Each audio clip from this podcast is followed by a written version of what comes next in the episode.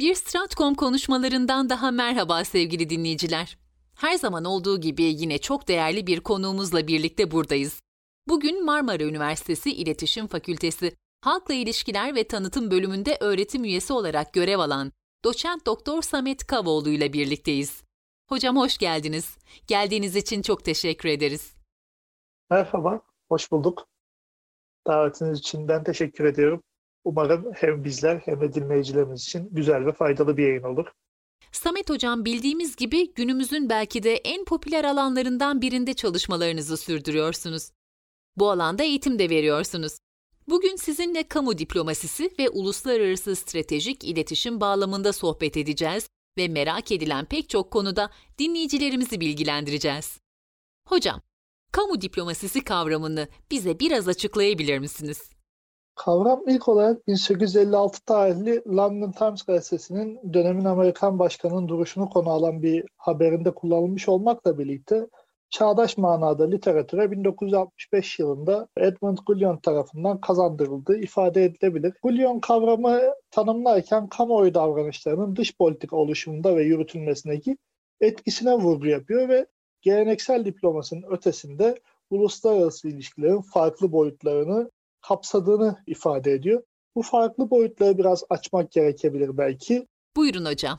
Burada hedef ülke kamularının ya da kamuoylarının etkilenmesi, bilginin ve fikirlerin akışı, ülkelerdeki çıkar gruplarının etkileşimi gibi unsurlar ön plana çıkıyor.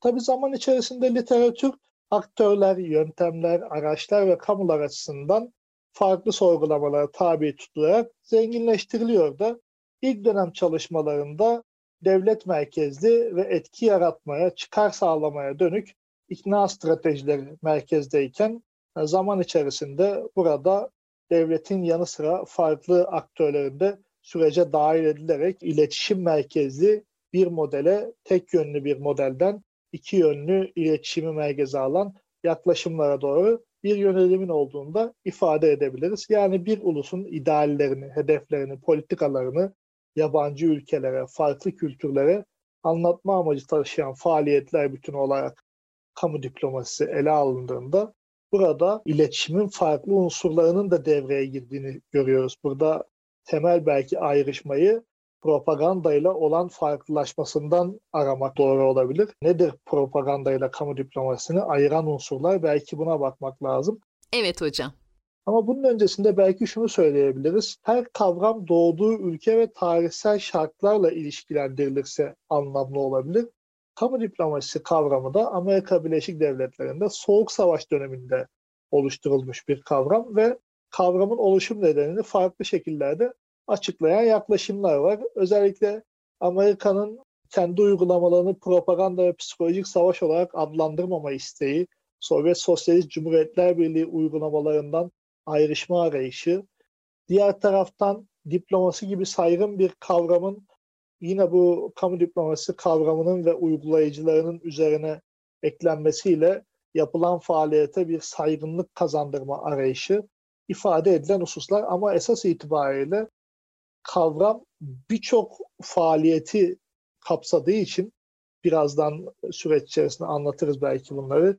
Kültürel faaliyetlerden tutun da değişim programlarına, insani yardım faaliyetlerine kadar birçok faaliyet alanını kapsadığı için bunları tek bir çerçeve içerisinde alacak merkezi bir tanımlamanın da ihtiyacı oluşuyor. Bu noktada da kamu diploması önemli bir kavram olarak karşımıza çıkıyor. Öyle görünüyor hocam. Tekrar belki bu kamu diploması propaganda ayrımına dönecek olursak burada Potter bu ayrımı yapıyor ve retorik hakikat dengesine vurgu yapıyor. Retoriğin hakikati aştığı durumlarda kamu diplomasisinin de sınırlarının aşıldığını ve propaganda safhasına girildiğini belirtiyor. Biz de bu noktada çağdaş anlamda 21. yüzyıl kamu diplomasisini tanımlamaya çalışırken esas olarak aldığımız unsur halkla ilişkiler perspektifli bir yaklaşım. Yani çift yönlü sürdürülebilirlik ekseninde bir yaklaşım.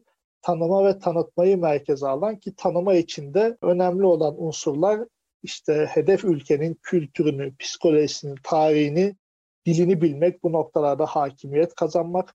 Diğer taraftan tanıma ve tanıtma noktasında hedef ülkelerin, kültürlerin ve halkların ihtiyaçlarının analizinin yapılması, varsa kaynak ülkeyle ilgili yanlış algılamalar, olumsuz ön yargılar, stereotip ifadeler bunların düzeltilmesini sağlamak, ülke görüşlerinin hedef ülke kamularına aktarımını sağlamak ve ortaklaşma alanlarının oluşturulmasına hizmet etmek. Kamu diplomasisi günümüz manasında bu çerçevede tanımlanabilir. Buradan oluşacak çıkarıma göre devletler eskiye nazaran en önemli aktörler değil. Peki sadece devletler mi kamu diplomasisi faaliyetlerini yürütüyor? Hocam bunu biraz açabilir miyiz? Tabi tanımlardan da görüleceği üzere kamu diplomasisinde güncele yaklaştıkça aktör olarak devlet tekelinin en azından teorik olarak ortadan kalktığı ifade edilebilir.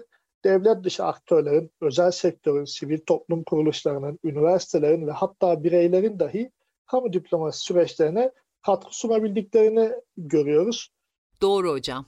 Kavramsal olarak ifade etmek gerekirse günümüz yaklaşımında kamu diplomasi faaliyetleri devletten hedef ülke kamularına ve kaynak ülke kamularından hedef ülke kamularına olmak üzere sürdürülen iletişim faaliyetlerinin bütününü ifade etmekte. Aktörler bazında ise baktığımızda devletin yanı sıra özel sektörün, sivil toplum kuruluşlarının, üniversitelerin, sosyal ve kültürel kurumların, kanaat önderlerinin ve medyanın da kamu diplomasisi aktörleri içerisinde yer aldığı ifade edilebilir.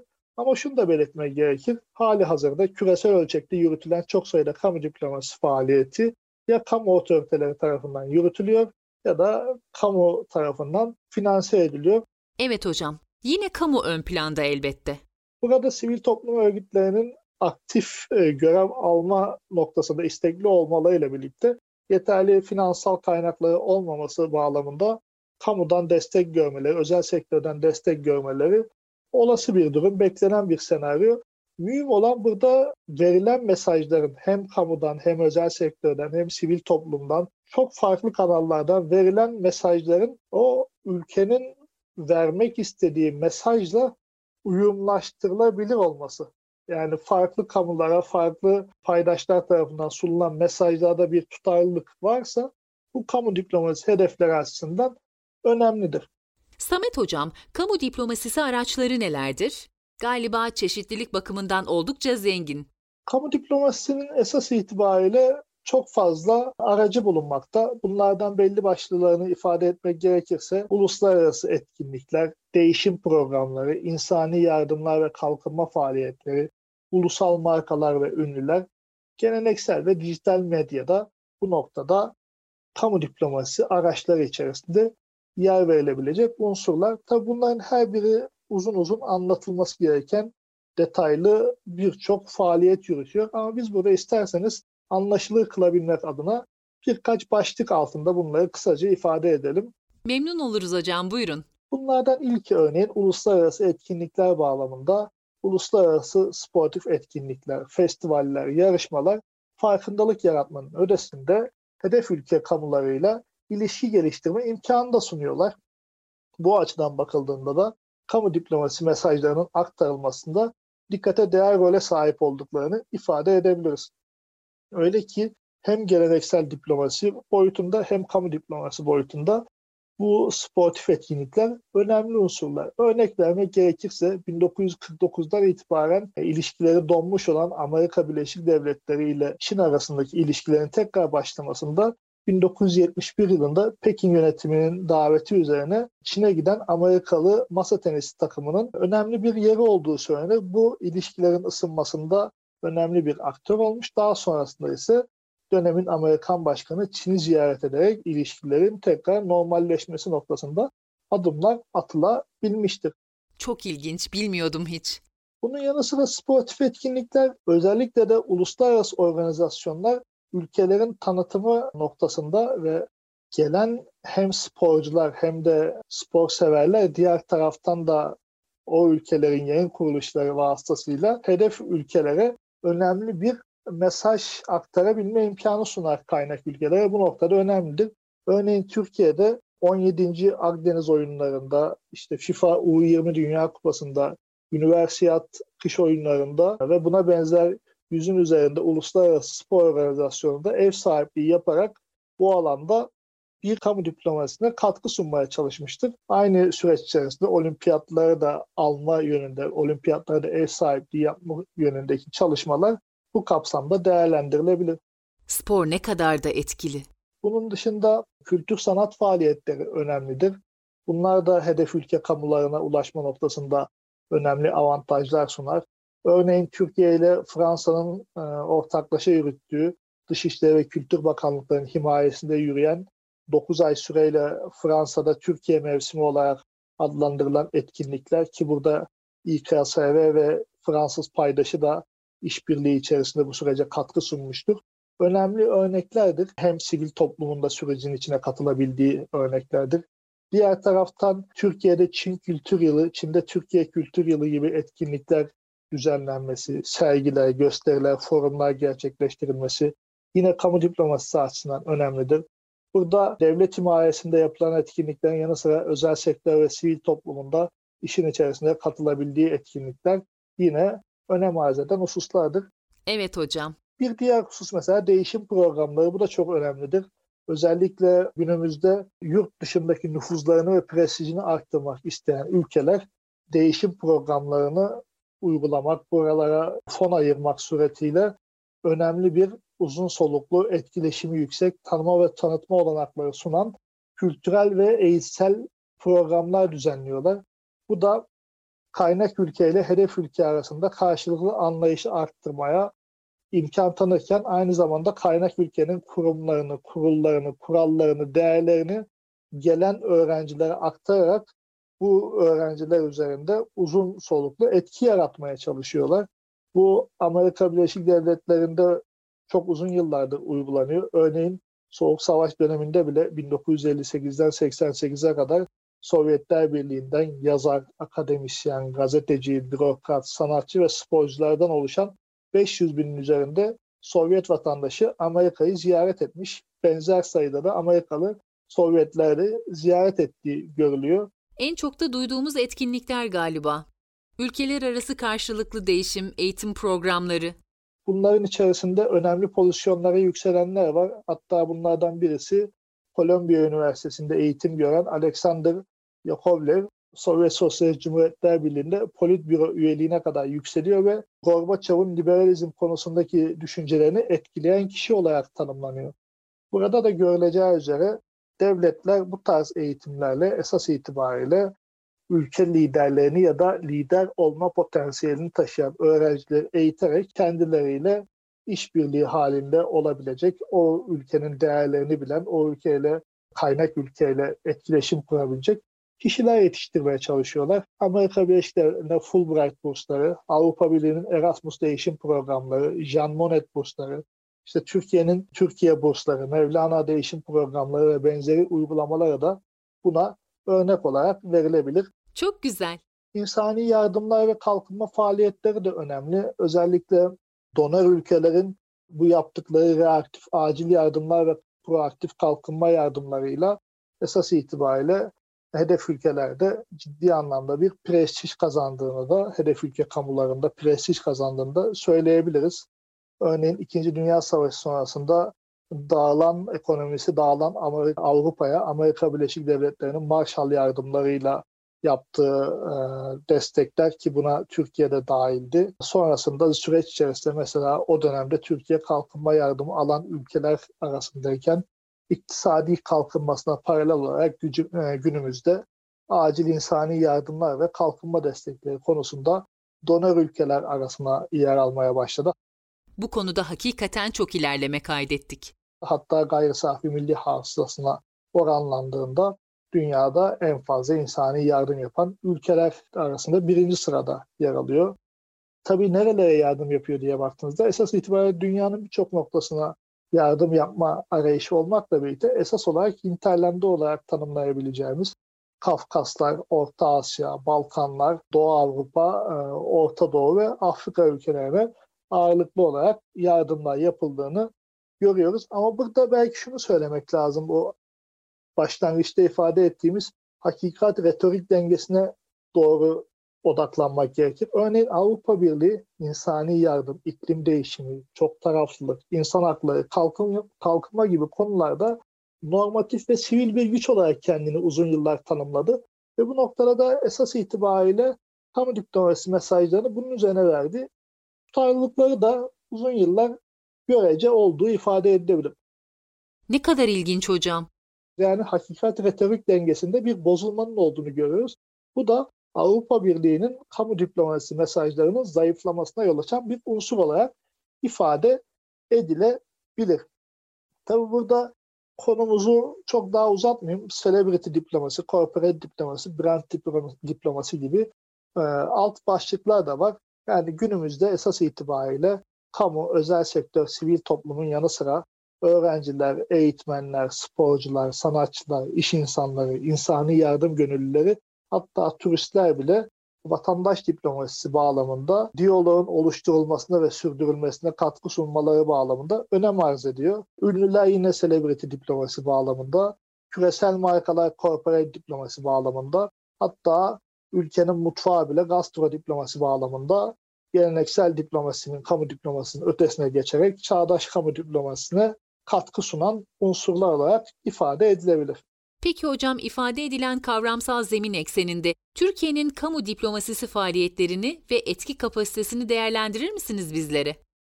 Tabii bu noktada öncelikle Türkiye'yi objektif kriterler ekseninde değerlendirmeye çalışmak gerekiyor. Türkiye Doğu ile Batı'nın kesişim noktasında bir ülke ve halkının çoğunluğu Müslüman olmakla birlikte demokratik ve layık bir sistemi benimsemiş bir ülke.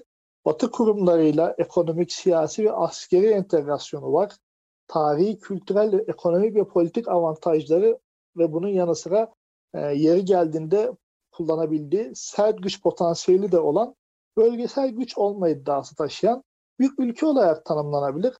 Bu bağlamda da Türkiye'nin e, hinterlandını tanımlamak gerekir belki bu kamu diplomasi faaliyetleri ve etki kapasitesini değerlendirmek için. Doğru hocam. Türkiye'nin e, bence iç içe geçmiş birden fazla çemberde oluşan bir hinterlandı var. Bunlardan ilki örneğin Türkiye'nin ihracatının ve ihra ithalatının dikkate değer bölümünü gerçekleştirdiği Avrupa Birliği ülkeleri ki her ne kadar şu anda biraz durağan seyir izlese de Avrupa Birliği'ne aday bir ülke ve bu noktada e, bu ülkelere dönük yapılan, bu ülkelerin kamularına dönük yapılan faaliyetler önemli ki Federal Almanya ile imzalanan iş gücü anlaşmasının bu yıl 60. yılı ve ondan başlayıp farklı ülkelerle yapılan anlaşmalar neticesinde çok sayıda Türk iş gücü olarak e, bu ülkelere gitti ve günümüzde ikinci, üçüncü, dördüncü kuşak Türkler e, Avrupa Birliği ülkeleri içerisinde sayıları 5 milyona yaklaşan bir diaspora olmaları bağlamında yine önem arz ediyor. Bunlar da kamu diplomasi faaliyetlerinde önemli bir paydaş olarak karşımıza çıkıyor. Evet hocam, Türkler artık Avrupa'nın her yerindeler ve çok etkililer. Diğer taraftan Türkiye'nin Soğuk Savaş sonrası dönemde bağımsızlığını kazanan Orta Asya ve Kafkaslardaki soydaşlarımızla, Balkanlardaki soydaş ve kardeş halklarla da geliştirdiği bir ilişki pratiği var. Bu da bizim ilgilenmemiz ve üzerine yoğunlaşmamız gereken bir alan. Diğer taraftan Orta Doğu ve Kuzey Afrika'dan başlayıp Yunanistan'ın içerilerine doğru uzanan coğrafyada bir münasebet ağı var Türkiye'nin. Anlıyorum. Zaten Türkiye'nin yaptığı faaliyetleri bu noktada okumak yanlış olur. Türkiye baktığınızda iktisadi, kültürel ve sosyal anlamda münasebet kurduğu, tarihsel bağları olan ve erişimi görece kolay e, ülkelere öncelikli olarak ilk çember içerisinde ilişki kurma ve bu ilişkileri geliştirme arayışı normal bir arayış. Bunu tüm ülkeler benzer şekillerde yapma isteğindelerdir. Bunu böyle bir Neo Osmanlıcılık okuması üzerinden esas itibariyle hedef ülke kamuları, hedef ülke yönetimlerini korkutmak e, bağlamında yapılan çabalar olarak görüyorum. Türkiye'nin böyle bir derdinin olmadığını o ülke liderleriyle de sürdürülebilir bir ilişki kurma arayışı olduğunu ifade edebiliriz. Ama şunu da söyleyelim. Türkiye baktığınızda işte bu saydığım coğrafyalar içerisinde büyüklüğü, iktisadi, kültürel ve sosyal doku farklılıkları da dikkate değer oranda farklılaşan coğrafyalar ve bu noktaların hepsine ayrı ayrı kamu diplomasisi faaliyetleri yürütmeye çalışıyoruz. Bu noktada demek ki stratejilerimizin, sürece katkı sunacak paydaşlarımızın da değişim göstermesi gerekiyor. Örneğin Avrupa Birliği'ne işte STK'larımızda, diasporadaki Türklerle özel sektörümüzde daha yoğun bir şekilde ilişki kurarken örneğin Afrika açılımımız bağlamında özellikle insani yardımlar, kalkınma yardımları noktasında faaliyetlerin belki daha ağırlık kazandığı görülüyor. Özellikle burada STK'larımızın da sürece katkı sunarak faaliyet yürüttükleri yine söylenebilir. Burada Türkiye hangi aktörlerle varlık gösteriyor diye baktığımızda kamu tarafında İletişim Başkanlığı, Yurtdışı Türkler ve Akraba Topluluklar Başkanlığı, TİKA, Yunus Emre, Marif Vakfı, AFAD, Anadolu Ajansı, TRT, Türk Hava Yolları, Kızılay gibi kamu kurumlarının, kurum ve kuruluşlarının önemli birer görev üstlendiğini söyleyebiliriz. Bunun dışında özel sektör ve sivil toplum kuruluşlarının da yine sürece katkı sunduğunu ifade edebiliriz. Çok kısaca ifade etmek gerekirse örneğin Yurt Dışı Türkler ve Akraba Topluluklar Başkanlığı'nın yurt dışından Türkiye'ye eğitim için gelen öğrencilere sağladığı Türkiye bursları ve sonrasında ilişkileri artarak devamı için yürütülen çabalar, Afrika'nın gelişmekte olan coğrafyada yaptığı faaliyetler ki bunlar içerisinde ecdat yadigarı eserlerin restorasyonundan kalkınma yardımlarına kadar birçok çeşitlenen unsur. TRT World'ün yine farklı dil ve lehçelerde yaptığı yayınlar, Anadolu Ajansı'nın benzer şekilde farklı dillerde içerik üretmesi, Yunus Emre Enstitüsü'nün Türk dili eğitimlerinin yanı sıra Türk kültürünü tanıtmaya dönük etkinlikleri, Marif Vakfı'nın eğitim faaliyetleri, AFAD ve Kızılay'ın insani yardım faaliyetleri gibi çok sayıda faaliyet devlet merkezli kamu diplomasisi faaliyetleri içerisinde değerlendirilebilir. Çok kapsamlı ve detaylı bir çalışma yürütüldüğü ortada. Çok başarılı. Bunun yanı sıra Türk dizi sektörünün küresel ölçekte kazandığı ivme de yine önem arz eden bir kamu diplomasisi aracına dönüştü son yıllarda. Tabii devlet bu konuda da aktör olmamakla birlikte özel sektör bu yapımları ağırlıklı olarak gerçekleştirmekle birlikte devlet de vergi muafiyetleri ve çeşitli desteklerle bu süreçlerin içerisinde yer alıp katkı sunduğunu görüyoruz. Bu da gelinen noktada örneğin dizi ve film türü içerikler ihracatında dünyadaki iki en fazla ihracat yapan iki ülkeden biri konumuna gelmiş durumda Türkiye. Yine neredeyse Birleşmiş Milletler'e üye ülkelerin kahir ekseriyetine bu içerikleri sun, sunarak izleyicilere Türk yapımlarını, Türk markalarını aktarması bağlamında önemli. Bu içerikler vasıtasıyla Türk toplum yapısı, değerlerinin yanı sıra turistik destinasyonları, Türk markaları da tanıtılıyor. Ayrıca bu dizilerde rol alan oyuncular küresel ölçekte ünlü olmalarıyla birlikte celebrity diplomasi bağlamında, ünlü diplomasi bağlamında Türkiye'ye avantaj da sağlıyorlar. Evet hocam.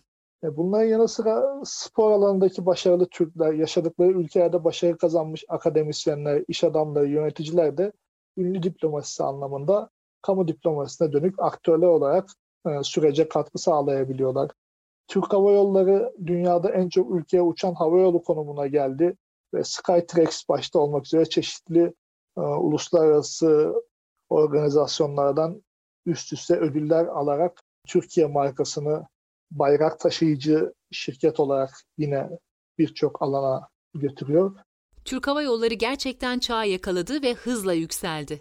Toparlamak gerekirse Türkiye'nin görece geç bir dönemde girdiği bölgesel rekabette pozisyon kazanabilmek, mevcut pozisyonlarını tahkim edebilmek adına sert güç parametrelerinin yanı sıra kamu diplomasisi odaklı yumuşak güç unsurlarını da etkin şekilde kullanması gerekiyordu ve Türkiye'nin yaptığı faaliyetle esas olarak bu çerçevede okumak gerekir. Bu noktada hedef ülke kamularına özellikle de yönetsel yapıya etki oluşturabilecek o potansiyele sahip kamulara dönük faaliyetler sürdürülebilir bir şekilde devam ettirilmeli. Bu önem arz etmekte. Çok haklısınız hocam. Bu ciddi bir iş. Rakiplerimiz çok ve yapacak işler çok fazla görünüyor. Samet hocam bizleri çok önemli bir konuda bilgilendirdiniz. Aslında her gün duyduğumuz ama belki de içeriğini bilmediğimiz kamu diplomasisi hakkında umarım dinleyicilerimiz de benim kadar bu bilgilerden faydalanmıştır. Çok teşekkürler hocam. Son olarak da davet ettiğiniz için, görüş ve düşüncelerimi açıklama olanağı sunduğunuz için ben teşekkür ediyorum. Biz teşekkür ederiz. Umarım dinleyicilerimizin de istifade ettiği bir yayın olmuştur. Hem yayın ekibine hem de dinleyicilerimize sağlıklı günler diliyorum. Sevgili dinleyiciler, Bugün çok değerli doçent doktor Samet Kavoğlu'nu programımızda ağırladık. Kamu diplomasisi ve uluslararası stratejik iletişim konularını değerlendirdik. İlginizi çekecek bir başka konuyla bir başka programda görüşmek üzere hoşçakalın, sevgiyle kalın.